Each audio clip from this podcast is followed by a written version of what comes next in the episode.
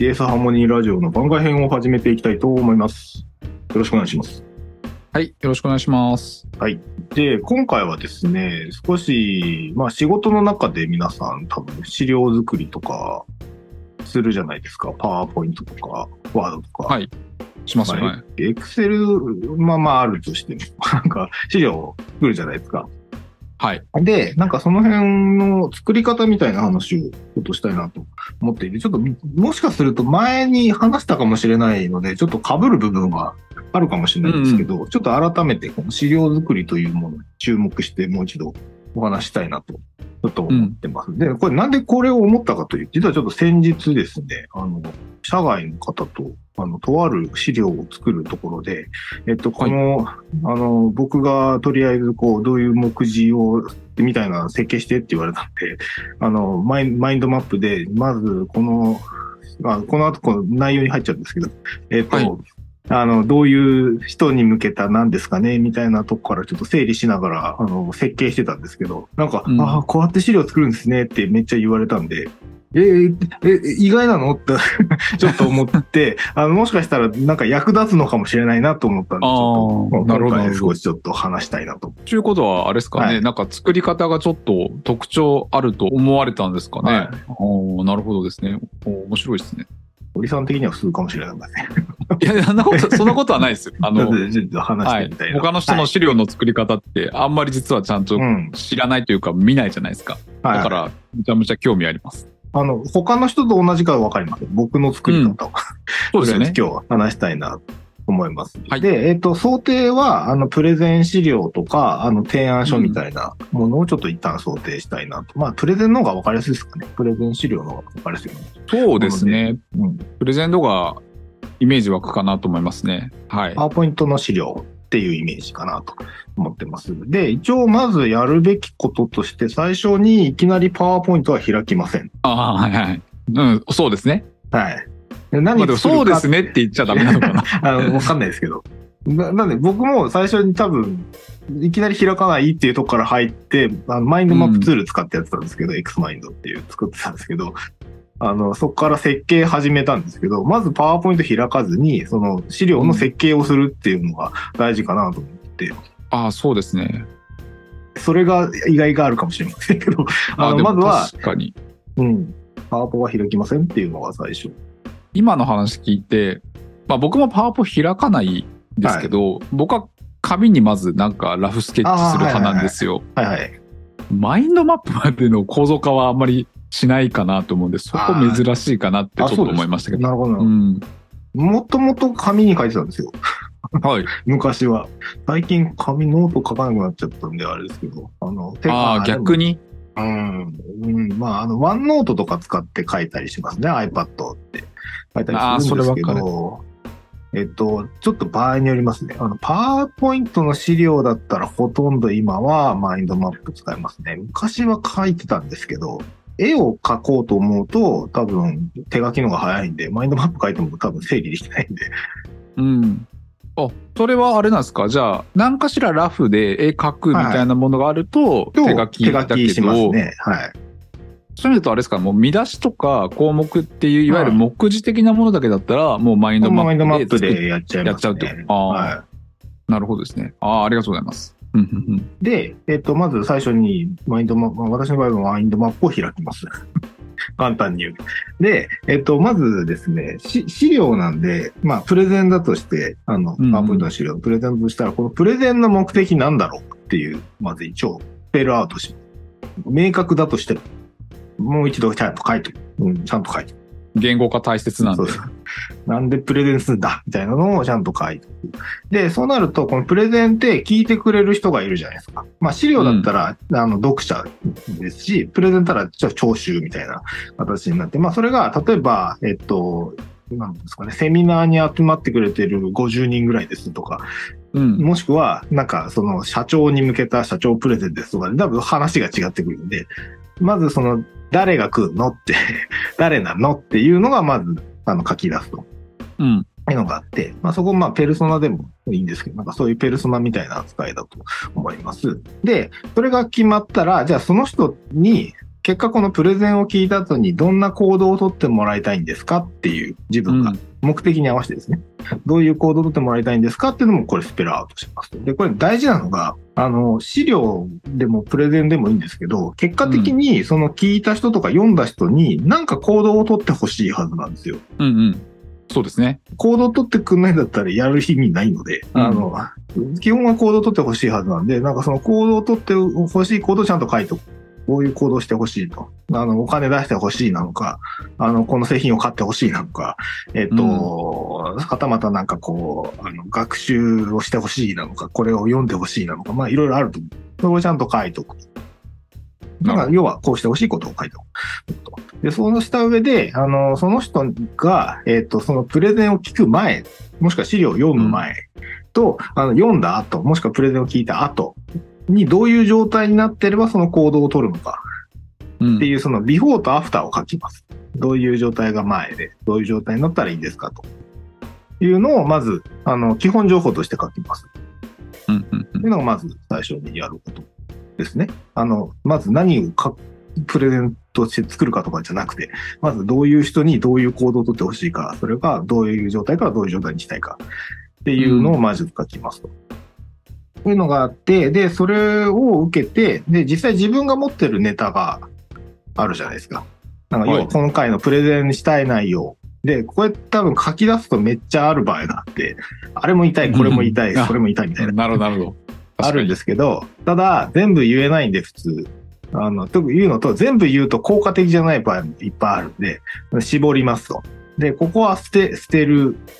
で、断捨離、断捨離する力が必要。何が一番言いたいのかっていうのだけ残して、まあ、それの周辺関連するとか言ってもいいですけど、基本的には、その何が一番言いたいのかっていうのを残して、あとは全部捨てます。今回は言いませんっていう決断がまず大事かなと思ってて、まあちょっとモデリングにも近いですよ。な何を取り出してそのモデル化するかみたいなこと同じで、あの、例えば名前つけるのも一緒なんですよ。いらないものを捨てて、そぎ落としたシンプルなものを見つけ出すみたいなのがここはいい話です。まあそのためには、まず何何にネタ持ってるのって洗い出さなきゃいけないって、洗い出した上で削るっていう作業を一旦しますよねっていう。うん。次のステップね。で、えっ、と、その後ですね、あの、実際ストーリーを作っていきます。で、これは多分どっかの前の、えっ、と、番外編で話したんですけど、マフィアオファーっていうフレームワークがあるんですけど、抵抗の6階層って、はい、言ってたいわ。ゆるお客さんが抵抗するところって6段階あるよっていうのを突破していくアプローチですよね。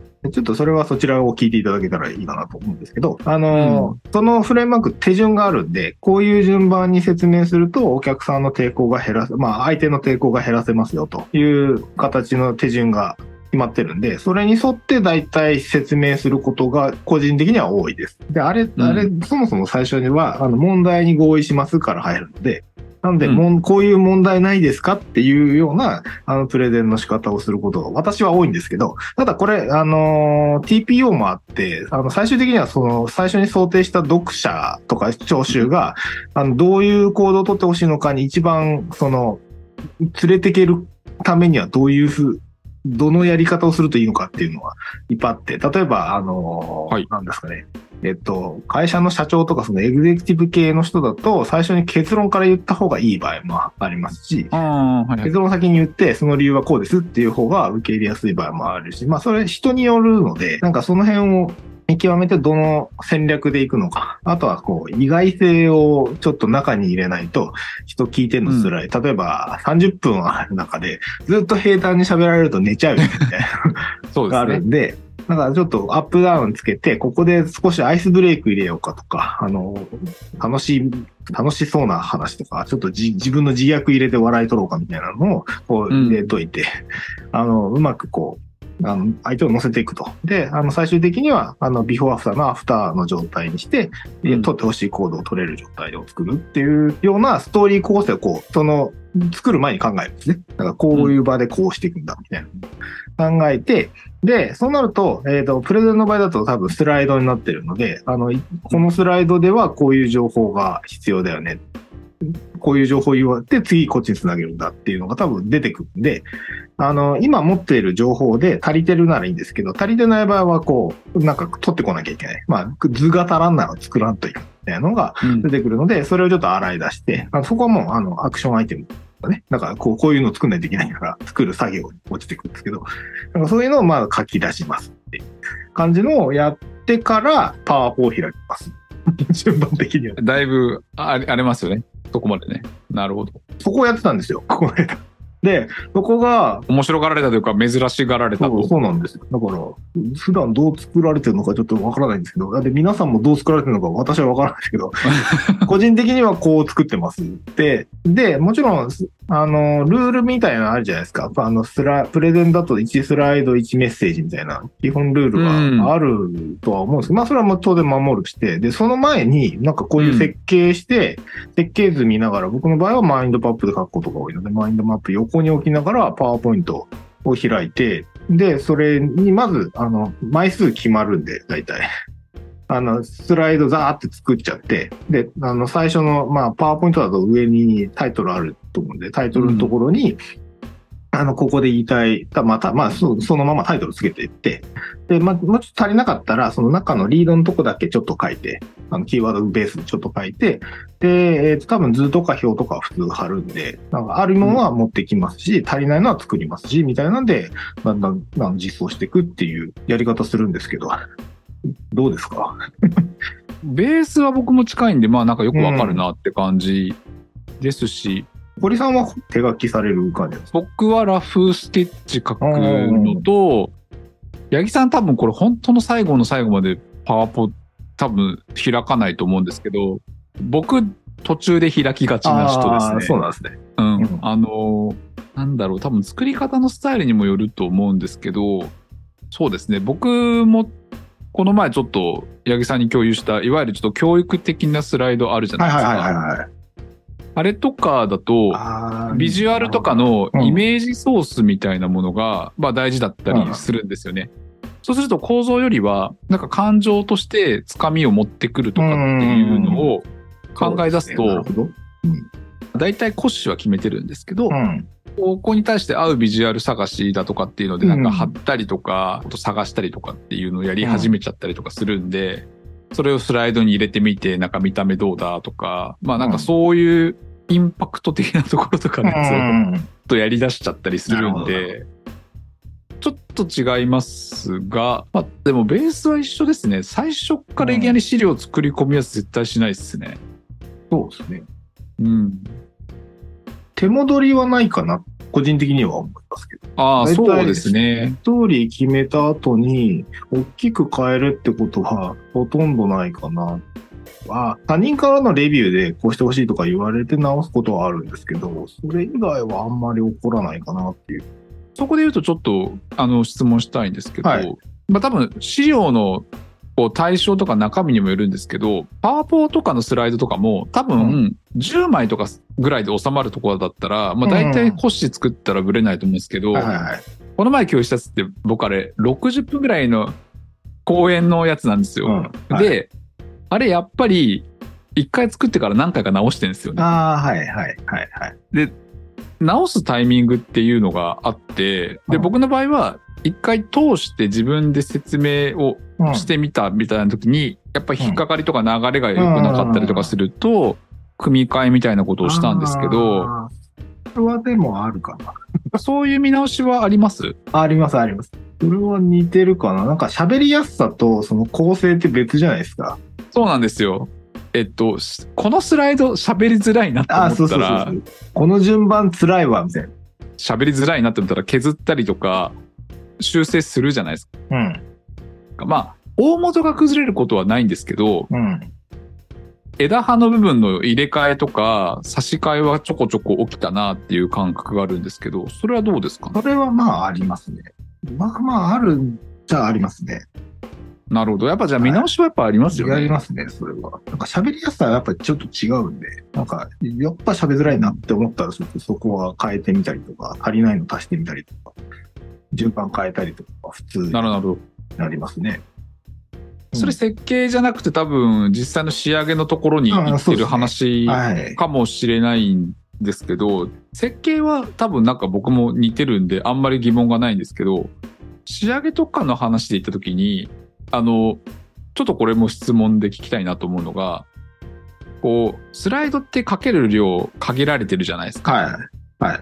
で、その時に自分の伝えたい内容として、えっと、言いたいことを全部書き切ってす、コンパクトにしてスライドとして収めるか、キーワードや想起できるメインの言葉だけ置いて、口頭で説明していくのかとか、なんかその辺ってスタイルあったりします？ああ、えっと、僕は、あの、提案書を兼務するようなスライドの場合、うんいや、言い方を変えると、それだけ渡して分かるようにするパターンのスライドと、自分が単に説明するだけのやつは分けますね。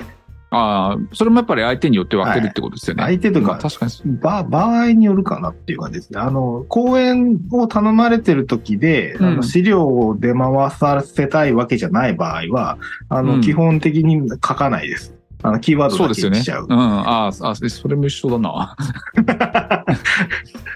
ただそ、それだけだと伝わらないことがあったりとか、うんその資料を持って帰って実際やってもらいたいとかって話になると、それで情報足ら足らないので、ちゃんと書いとくっていう必要が出てくるんで、なんかそういう使い分けはしてるつもりではいます。ああ、そうですね。うんなんで僕も提案資料は割ときっちり書くんですけど、プレゼン資料とか講演資料って、いみんな読んでくれないんで、うん。基本あんまりキーワード入れないんですよね。もうそれも一緒やな。うん。なんか、あの、文字、文字いっぱいになるとよ読まれちゃうじゃないですか。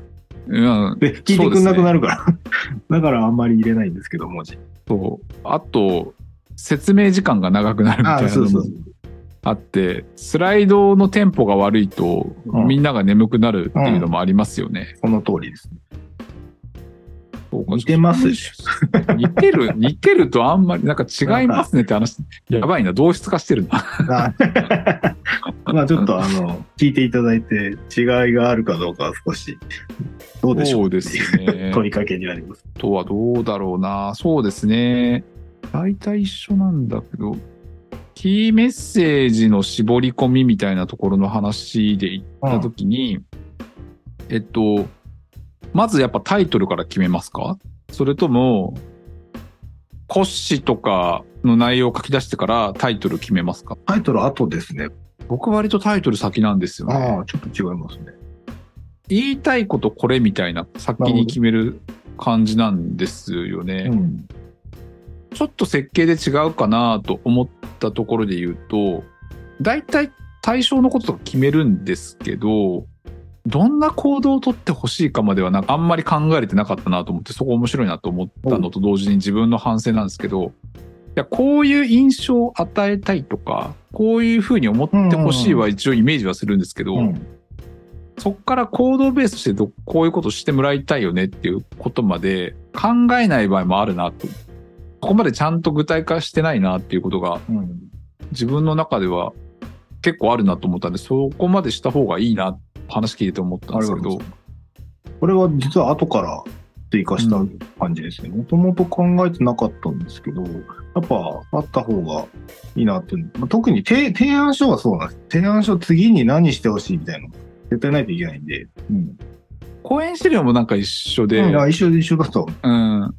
やっぱり、ネクストアクションどれぐらい動いてくれたよねみたいなのって、ちゃんと測んないと、うんそれをやった意味って分かりづらいなと思って、良かった話でっつって言われて終わるのって、あんま良くないよねっていうふうに思っていたところもあり、そうなるとやっぱ行動してもらいたいんですけど、あんまり具体に落とし込んで書いてないなとか、言語化してないなっていう気づきがあったっていうのが、個人的には、ああ、なるほどなって思いました。よかったです。よかったです。とりあえず僕的にはまあなんか学びがありました。はい。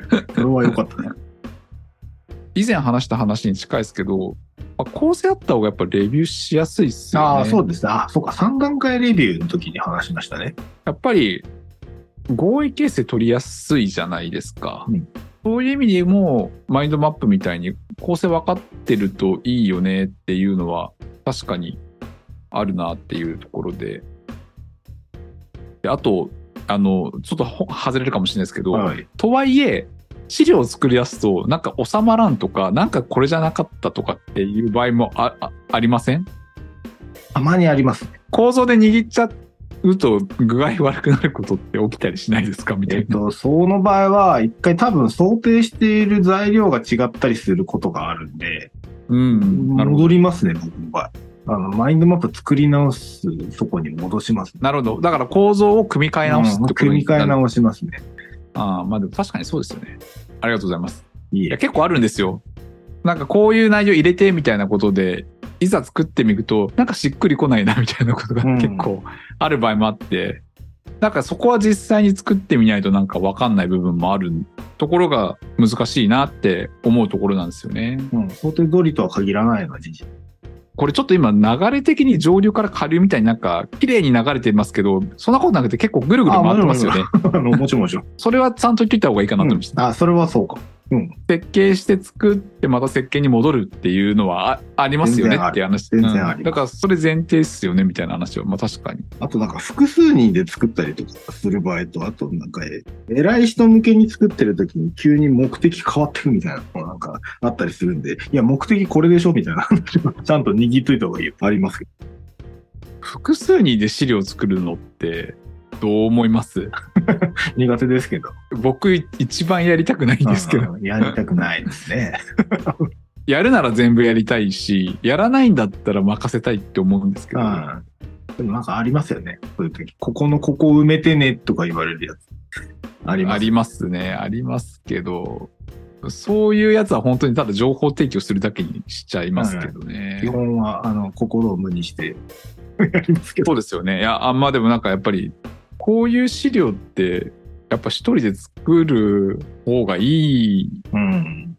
うまい共同作業の経験がないだけかもしれないけど、あんま共同作業でうまくいった試しがないというか、ない。ないです。共同作業とはいえ、誰か主体の一人がいて、その人のサポートみたいな形はまだうまくいくんですけど、それぞれがなんかこの章を分担してねみたいな感じで、綺麗なストーリーとして仕上がった資料を作った経験はないです。うんないですね。うん、それはないです。なるほど。やっぱりまあそこはそうなんだな。それなんか設計云々とはまたちょっと別問題ですけどね。個人的に、あの、自分が知ってる人たちと資料を作るときは、この辺の話は共有してからやりますけど、えっと、うん大体その、一緒に作ろうよ、みたいな話になると、自分がこのイニシアチブを取れない場合が多いので、なかなかそういうわけにはいかないなっていうことが多々あります。そうですよね。うんあ、やっぱり共同作業難しいなって。はい。